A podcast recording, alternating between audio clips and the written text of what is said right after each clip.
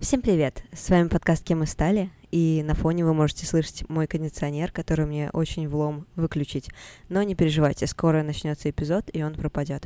С вами я, Мария Лора, и сегодня у нас в гостях Тоня. Тоня учится во ВГИКе, отучилась на логопеда до этого, и сейчас работает преподавателем скорочтения в школе интеллектуального развития. Мы поговорили про кучу умных штук, типа мнемотехники, методы Цицерона, таблицы Шульта, скорочтение, мировые рекорды, о том, как быть классным учителем и немножко про.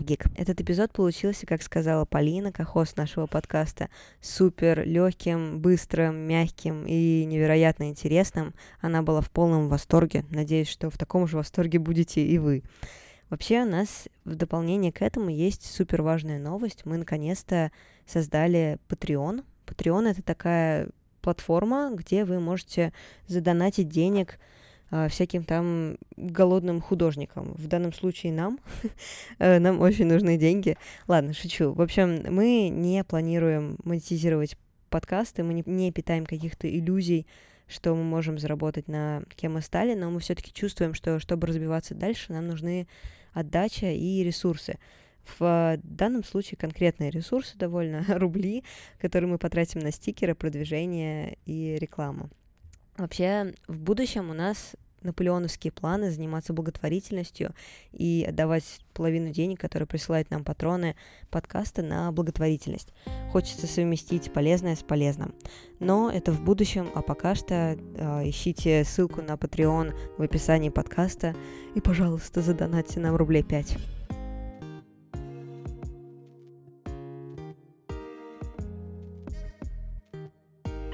А, тоже вот тоже, вот, что прям очень хотелось сказать, и что хотелось бы, знаешь, сделать таким лейтмотивом этого подкаста. Меня многие считают а, везунчиком, человеком, которому все так легко дается, у которого никогда не бывает никаких проблем и прочее, и прочее. Понятно, что это не так. Я просто вместо того, чтобы ныть, я сижу и делаю. Ну, и, и не только делаю, знаешь, можно по-другому сказать. Наверное, цензура это не пропустит. Из-за того, что я, опять же, много работаю с детьми, я раньше работала с подростками,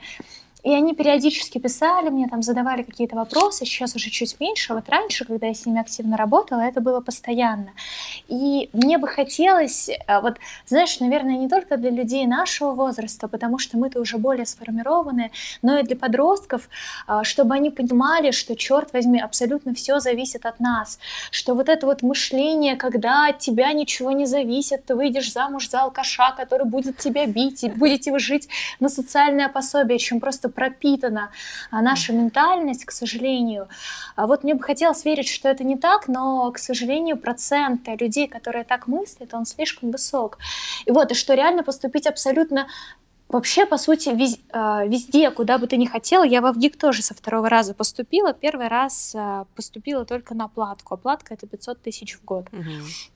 Но, тем не менее, я для этого ушла из магистратуры вуза. Я училась в Казани, в вузе, в магистратуре. Мне страшно не нравилось. У меня было ощущение, что я просто зря теряю время, что меня ничему не научат, что я еще должна учиться на очке. У меня коллеги, а я училась на педагога.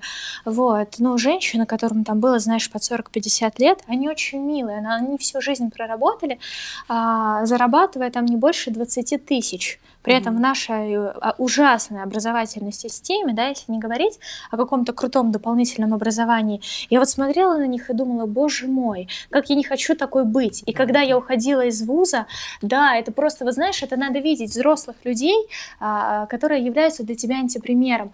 И когда я уходила из вуза, меня на самом деле мало кто поддерживал. Там я не говорю про, а, про близких людей, но а там какие-то соседи, которые всю жизнь прожили там на 10 тысяч рублей в месяц, которые считают, что работать на работе, которая им не нравится, это нормально. Они говорили, Тоня, что ты делаешь, это же бюджет. Там та-та-та, угу. ты же вообще какой вгик.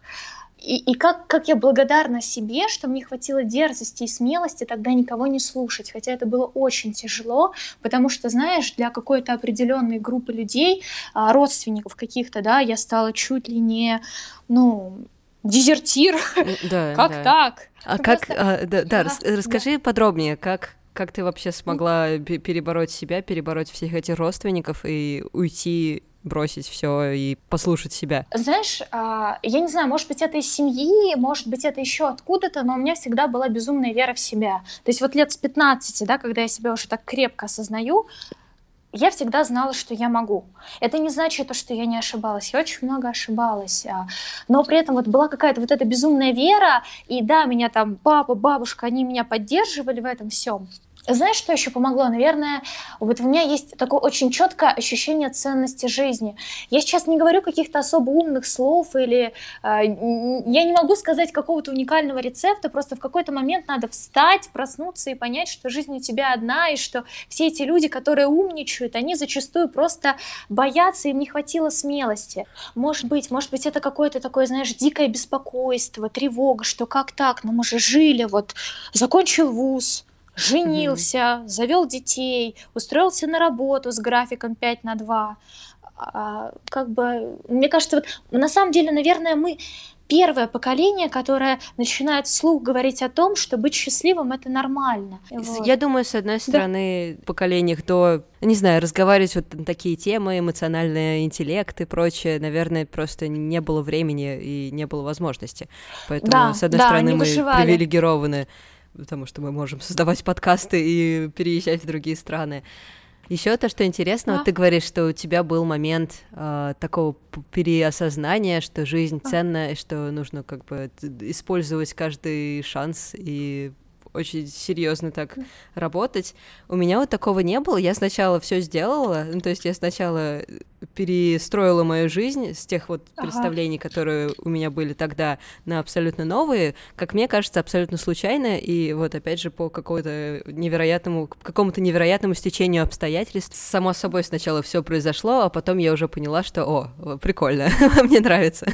То есть, а, получается, ну, мне интересна твоя история, как, как вот у тебя, у тебя не было толчка, получается, просто ты сама планомерно шла к тому образу даже, жизни. Даже не планомерно, да. понимаешь, в том-то и проблема, что, ну, то есть, да, я хорошо училась, но я не помню такого я помню, что я всегда старалась, я всегда хотела быть человеком, как сказать, по получше, хотела mm-hmm. все знать, и как-то само собой в эту систему встроилось поступление в МГУ, хотя это тоже была абсолютная случайность, ну, там с помощью родителей и учителей я все-таки решилась туда подать, но я даже не, не планировала как бы реально поступать. Вот, а потом тоже абсолютно случайно, хотя на самом деле это, наверное, за этим стоит куча работы, я переехала вот. в Америку, и, в общем, вся вот вся жизнь как-то, да, совсем изменилась, и я не планировала. У меня не было такой цели э, выбраться из провинции, зажить новую жизнь, путешествовать много.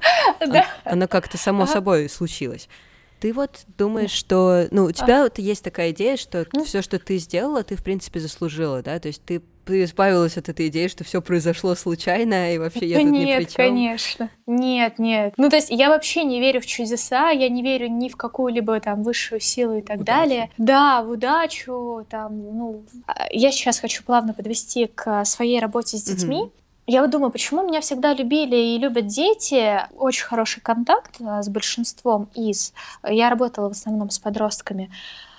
Потому что ну, как бы, может быть, они видят, что я делаю, и я думаю, что самое главное, что вот мы, как а, взрослые, как педагоги, можем дать детям, это понимание того, что все зависит от тебя, и вот умение взять на себя ответственность за свою жизнь. Я вообще даже не совсем а, понимаю, например, а, насколько важен какой-то там нестандартный подход, да, я сейчас не говорю про методику обучения чему-либо, да, я говорю именно про некое а, влияние, которое ты так или иначе оказываешь на подрастающее поколение, когда с ним работаешь.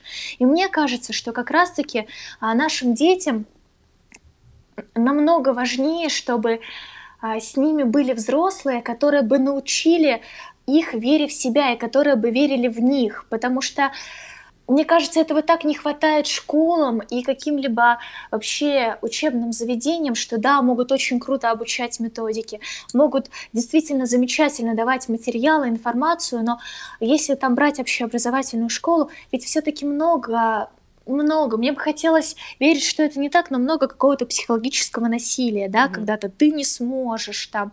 Вот у нас даже в школе это было, хотя у нас была хорошая школа, но тем не менее я вспоминаю, что вот ребята, которые были чуть менее способными, чем другие, им доставалось. И их не наоборот, их не подбадривали, не говорили, вот, смотри, у тебя вот это получается хорошо. Да, возможно, ты не можешь а, на ну, блестяще решать а, примеры по алгебре, но зато ты классно гоняешь футбол, развиваешь развивайся в этом, верь в себя. Как ты это вносишь в свою практику преподавания? Я стараюсь быть очень теплой. Знаешь, я когда начинала работать, мне было очень мало лет. А, начинала я работать вожатой, а потом так получилось, что я была как тренер для детей. Это можно даже назвать а, чем-то вроде легкой версии психологии. Я работала в круглогодичном лагере. А, я очень часто переживала, что, возможно, я где-то не так хорошо теоретически подкована и так далее.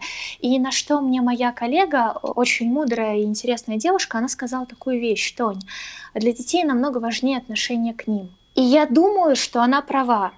Понятно, что ты должен быть очень знающим хорошим методистом и хорошо уметь объяснять теорию.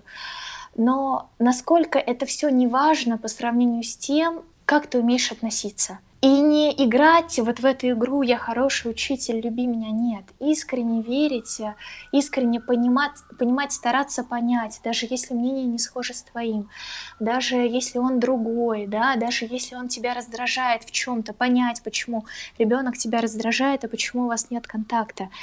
Мне кажется, вот это самое главное, именно это, чего не хватает.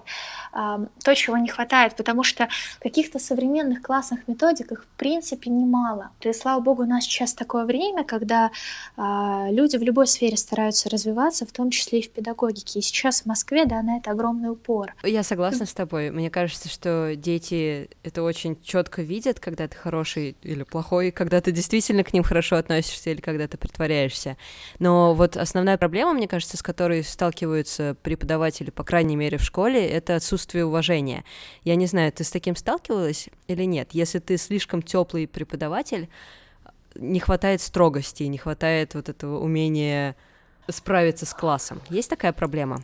Я никогда с такой а... не сталкивалась, если честно. а, смотри, когда я только начала работать вожатой, да, мне было 16 лет, у меня были там отряды по 40 человек.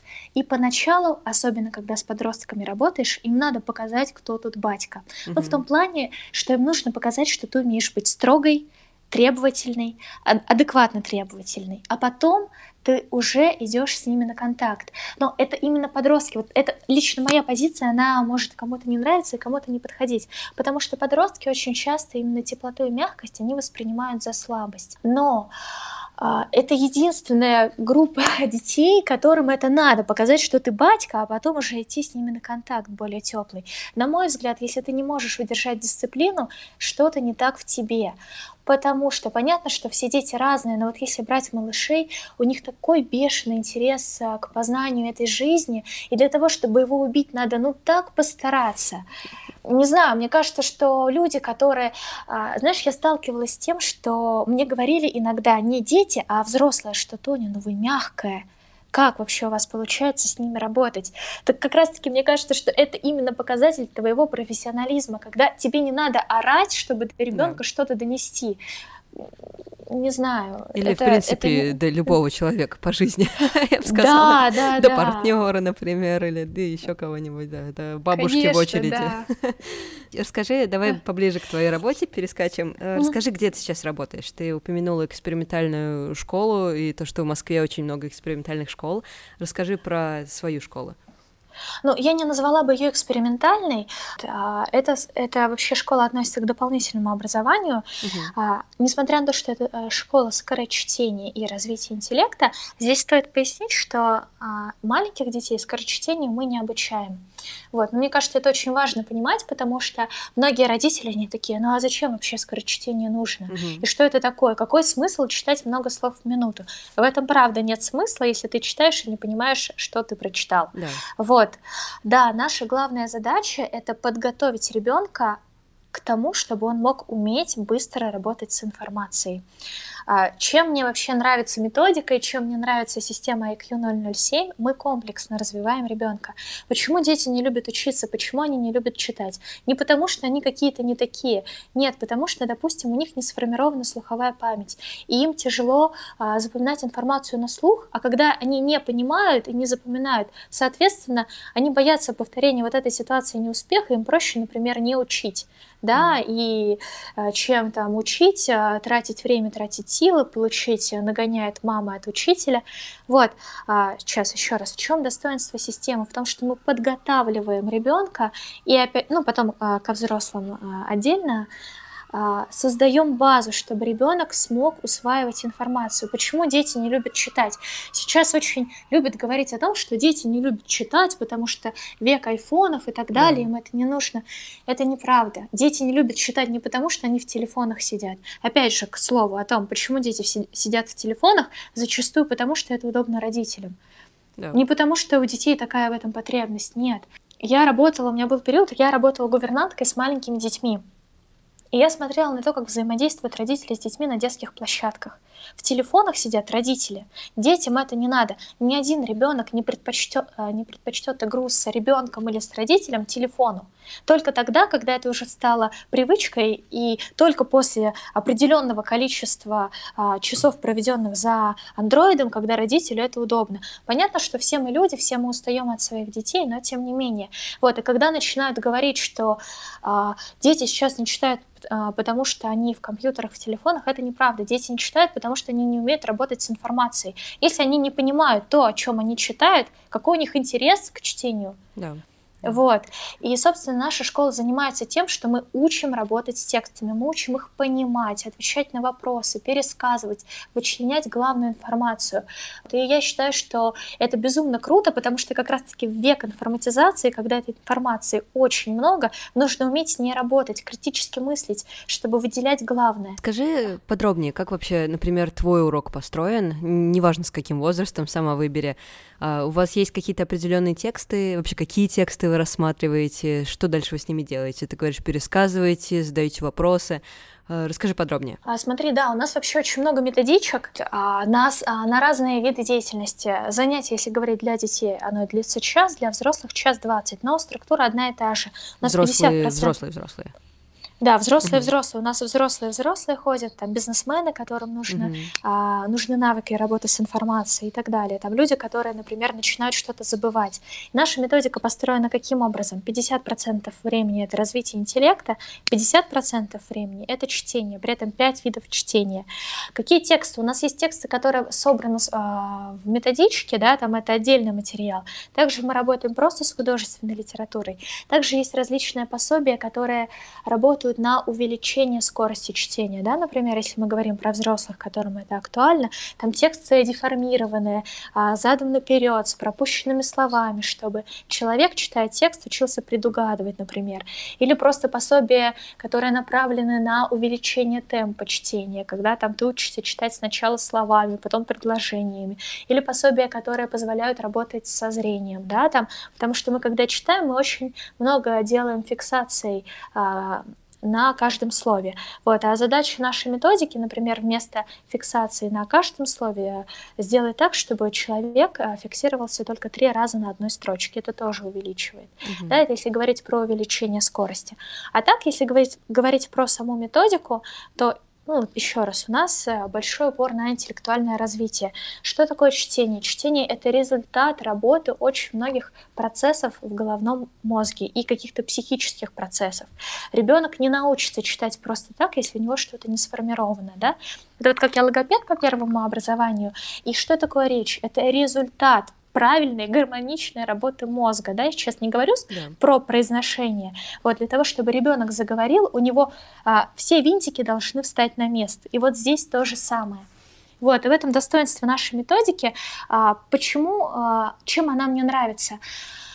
Я не говорю, что так во всех школах, но, к сожалению, это есть. Что, например, а, от ребенка требуют чего-то, при этом не, э, результата какого-то, но к этому результату его не подготовив. Ну, из серии. А, хотят, чтобы он, например, хорошо писал изложение, угу. но не подготавливают его мозг, его память, а, вообще а, его работу а, к тому, чтобы он научился эти изложения писать. Да. И поэтому у нас столько детей, которые выходят из школ с низким уровнем образования, потому что их просто не научили работать с теми заданиями, резуль... Э, результат которых требует. Вот. И наша школа, она с этим работает. Много наговорила. Да, хорошо, ты прям хорошо отрекламировала свою школу. Прокомментируй немножко интеллектуальное развитие. Что это такое? Ой, слушай, у нас каких только заданий нет, потому что я сама все это проходила, проходила я фанат, да, честно да. говоря. Да, это, это я... у нас, например, есть да, там а, задания на развитие различных видов памяти, там, например, мнемотехника. Мнемотехника — это такая совокупность приемов запоминания информации, которые в теории помогают преодолеть порог краткосрочной памяти человека и научиться запоминать больше. Один из методов, который я сейчас попытаюсь описать, я пробовала сама, и на самом деле ничего не получилось, но вам советую. В общем, обычно цифры и информация в мнемотехнике привязываются к каким-то визуализациям, потому что нашему мозгу намного проще запоминать картинки и действия, а не цифры. Например, я могу представить вместо цифры 6 летающую фиолетовую корову, если это, например, предмет, или действие пить кофе, тоже будет соотноситься с цифрой 6. Вместо цифры 2, например, я могу представить оранжевого слона, тоже если это предмет, и кататься на велосипеде, если это действие. В результате, чтобы запомнить, например, а, цифры 626, я представляю себе летающую корову, которая катается на велосипеде с другой летающей коровой. А чтобы запомнить цифры 262, я представляю оранжевого слона, пьющего кофе с другим оранжевым слоном. Соответственно, таким образом можно запомнить довольно длинные пять цифр. Естественно, метод немного сложнее, чем то, что я сейчас описала, но надеюсь, после моего описания слоны у вас будут ассоциироваться с цифрой 2, а цифрой 6 с летающими коровами. Там метод Цицерона, когда ты учишься запоминать какие-либо предметы, привязывая их к пространству. Почему-то захотелось рассказать про этот метод тоже. Я слышала про него раньше, и, возможно, я немножко не так буду его описывать, но если вы вдруг захотите, погуглите. А, он обычно используется, если вам нужно запомнить какой-то список предметов в определенной последовательности, и особенно если эти предметы вообще никак с собой не связаны. Как это вообще делается? Вы представляете себе какое-то пространство, с которым вы очень-очень хорошо знакомы. Например, вашу комнату, в которой вы жили, когда вам было лет 10. Допустим, список приметов, которые вам нужно запомнить, следующий. Авокадо, дневник, хипстерская борода, эко-кружка, книга про Гарри Поттера, оранжевый слон, фиолетовая корова и MacBook последней версии. Что вы делаете? Вы представляете себе вашу комнату, и идете от самого конца комнаты к началу, к двери, и располагаете постепенно все эти предметы по очереди в определенной последовательности. Например, моя кровать стояла в самом углу комнаты, я туда кладу авокадо, в самый угол, потом чуть-чуть поближе ко мне а, лежит у меня на полке дневник, и еще ближе ко мне лежит хипстерская борода. Потом дальше, когда я прохожу мимо другой кровати моего брата, туда я кладу эко-кружку и книгу про Гарри Поттера на полку брата, и так далее. Постепенно к выходу я раскладываю все-все-все свои предметы. Если у вас больше предметов, то вы можете, соответственно, представить себе пространство гораздо больше потому что вы представляете себе локацию в комнате в определенной последовательности, вы точно так же можете запомнить и список предметов в определенной последовательности. Этот метод очень классно работает, потому что, опять же, наша, наш мозг очень круто запоминает локации и пространство, и не так уж круто запоминает последовательность предметов, которых вообще ничего не связывает. Так что удачи! Опять же, корову, я думаю, вы еще раз запомнили, это цифра 6. Все эти техники придумала не я и даже не Тоня, а их придумали еще древние греки и древние римляне, но вычитала я про это в книге, которая называется «Эйнштейн гуляет по Луне» от Джошуа Фойера, которую я очень сильно рекомендую. А, он подробно описывает то, как он стал чемпионом по запоминанию всякой бесполезной информации. Полезную информацию таким образом, к сожалению, наверное, запомнить не очень получится. Или, например, вот если говорить про память, динамическая память. Это когда перед ребенком или взрослым кладется матрица, в которой расположены разные предметы. И задача а, человека найти закономерность в расположении этих предметов, найти какую-то логику, запомнить, а потом воспроизвести, да, то есть мы еще и логику развиваем. Потом, например, а, есть различные задания, ну, когда мы расширяем периферическое зрение, для того, чтобы ребенок или взрослый научился читать, он должен охватывать а, широко страницу. Это если мы говорим про взрослого, поэтому мы развиваем периферическое зрение и работаем для этого со зрительной памятью и с таблицами Шульта. Так, а, с вами снова я. Я опять перебила Тоню. Но я не знала, что такое таблицы Шульта, и решила их погуглить. И на самом деле это очень прикольно. Сейчас я буду вместе с вами развивать мое периферическое зрение. Как я понимаю, таблицы Шульта это такой такая таблица 5 на 5 с рандомными цифрами от 1 до 25. Цель задания — найти все цифры от 1, опять же, до 25 в правильной последовательности и в то же время постараться не двигать взгляд, а использовать именно периферическое зрение. Сейчас я попробую это сделать. В общем, цифра 22 в самом центре. 1, 2, 3, 4, 5, 6, 7, 8, Блин, мне кажется, это самый интересный подкаст, который вы когда-либо слышали. А если говорим про ребенка, почему еще дети могут не уметь читать? Они смотрят, например, на а, букву, на слово и видят одну букву. И для того, чтобы ребенок научился читать а, слово, должно тоже пройти, а, он должен пройти через какие-то этапы. Дети видят только символы, у них еще не развито вот это боковое зрение. И это тоже, да, ну об этом мало говорят, но дети, когда они видят, почему они сначала, когда читают, они сначала одну букву читают, потом другую, только потом соединяют это все в слог, потому что они не видят. Вот, это поразительно, да? Вот, а мы над этим работаем. Потом еще над чем? Различные ребусы, головоломки, лабиринты, анаграммы, активизация а, лексикона, вербальный интеллект – ну, то есть, да, там, не знаю, мне там нравится задание из серии, например, а, у нас зашифрована какая-то пословица или поговорка только по первым буквам, а ты, глядя mm-hmm. на вот такой шифр, должен догадать, что это за поговорка и пословица. Mm-hmm. Решение каких-то интеллектуальных задач, даже какие-то задачки из ТРИС мы используем, вот. И еще раз, я снова с вами. Что такое ТРИЗ? ТРИЗ переводится как «Теория решения изобретательских задач». Она была придумана в СССР Генрихом Альтшулером. Как я поняла, это какой-то определенный алгоритм решения сложных задач, э, которые помогают ученым-изобретателям быстро находить эти решения. Нужно выявить суть задачи, структуризировать поиск информации, основываясь на, эти, на этой сути задачи, научиться приходить к решению, сократить время, ну и, в общем, в принципе, решать проблемы быстро и качественно. Классно, я бы, я бы отучилась в этой школе. Да. Тебе кажется, что, ну, ты говоришь, ты сама это все прошла, тебе кажется, что ты стала умнее после всех вот этих Да, конечно. А мы когда обучались, а у нас как вообще происходило обучение. Мы для этого ездили на Урал к ребятам, которые, собственно, это все основали. И у нас было две недели очень интенсивного обучения. Там мы по 12 часов учились, еще и домашние задания делали. Да, да. И помимо того, что нас обучали методике, мы еще и проходили всю эту методику на себе. Вот у меня скорость чтения про себя была 312, угу. и к концу обучения она у меня стала 830. Ого. При... Это, да, подожди, да, это знаков да. в минуту или слов в минуту? Потому что Сл- все... А, слов. Все по-разному меряют. Я так и не поняла, какой русский метод, какой не русский.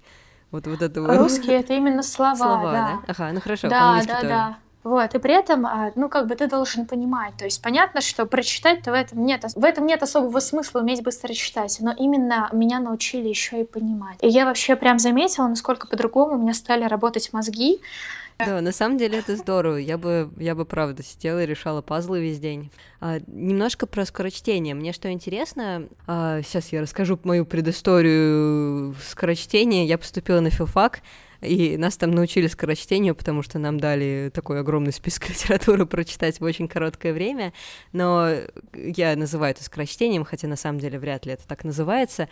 сам такой метод состоит в том, что ты просто просматриваешь страницу и выбираешь ключевые слова, и, в принципе, понимаешь, о чем в сумме текст. Но проблема, вот моя проблема в том, что я привыкла так читать, и теперь мне очень сложно замедлиться и обратить внимание на детали. Поэтому по-русски читать я уже больше, в принципе, не могу, потому что я просто проскальзываю страницы, понимаю, о чем, в принципе, говорится, и иду дальше. Но по-английски мне нормально. По-английски, и когда я слушаю книгу, аудиокниги, мне тоже нормально. Я тоже вообще улавливаю очень много и понимаю очень много. Как избавиться от скорочтения? Давай так.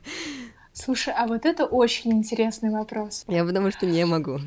Скорее всего, это произошло, ага. потому что я как бы мне нужно было просто это делать да, таким образом, да, да. но, возможно, я делала это как-то по неправильной методике, по никакой методике, просто читала очень быстро и, соответственно, не тренировала само понимание именно текста.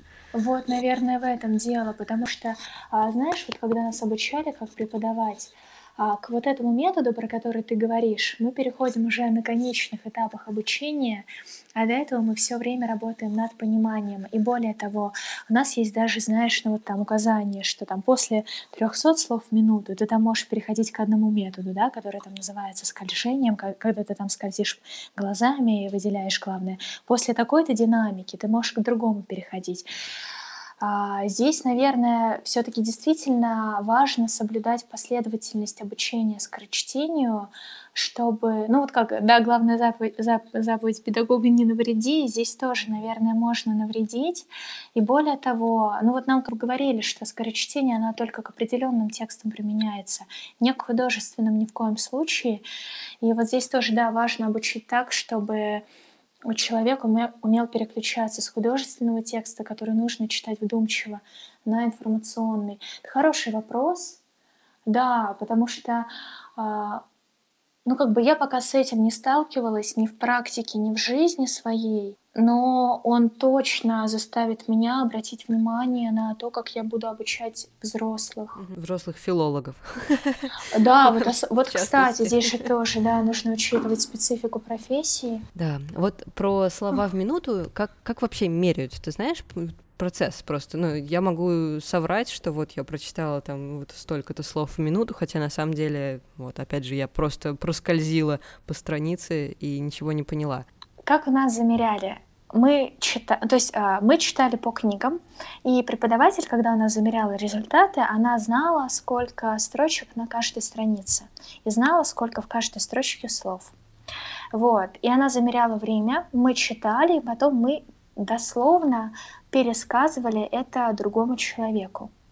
Вот, и то есть а как бы, ну, не было смысла врать, потому что она сама mm-hmm. и так знает, сколько мы читаем.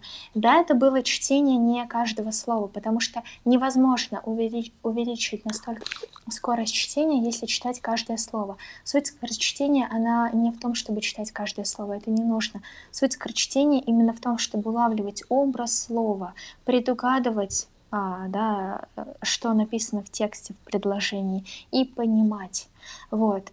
А, это не та методика, которая будет а, заставлять тебя читать каждую букву, а, каждое слово. Нет, это не задача скорочтения. В целом смотришь на понимание, на то, насколько человек а, уловил информацию. Если ты понимаешь, что он действительно пересказывает хорошо и помнит практически все, о чем он прочитал и понимает, тогда можно засчитывать результат. А если человек перечит, ну, ты понимаешь, что он там ни туда, ни сюда, то значит, ни о каких цифрах, опять же, говорить нельзя, нужно снова возвращаться к работе над пониманием. Это не так, что а, я попросила тебя пересказать, поняла, что ты не детально пересказала, такая, так, читай снова. Нет. Да. Если я понимаю, что ты пересказываешь недостаточно подробно, значит, мы снова возвращаемся к работе. А, и если говорить про... И знаешь как, тогда в такой ситуации я могу попросить тебя прочитать уже каждое, когда, я читаю, когда ты читаешь каждое слово, не когда ты а, скользишь mm-hmm. да, глазами, а когда ты читаешь каждое слово действительно, и потом я тебя еще раз спрашиваю и прошу пересказать. А, то есть посмотреть, могу ли я пересказывать? Да, ну, в принципе, в принципе понимаешь ли ты, не сколько можешь ли ты пересказывать, а понимаешь ли ты то, о чем ты читаешь. Mm-hmm. Потому что, опять же, какой смысл читать просто? Я пыталась найти мировых рекордсменов по чтению, и очень сложно найти, на самом деле. Английские источники мне говорят, что вот есть такой э, человек, который читает с скоростью 800 тысяч слов в минуту, и его понимает... Ну, чтобы поставить рекорд.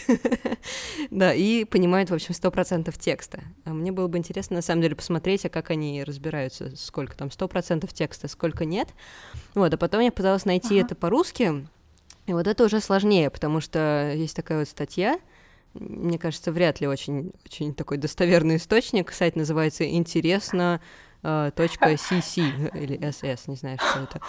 В общем, первые три человека, такие рекордсмены. Первая — это киевлянка такая-то, прочитала со скоростью 163 333 слов что? в минуту с полным усвоением прочитанного. Но второе место — это неофициальный рекорд скорости чтения 400 тысяч 16 слов в минуту.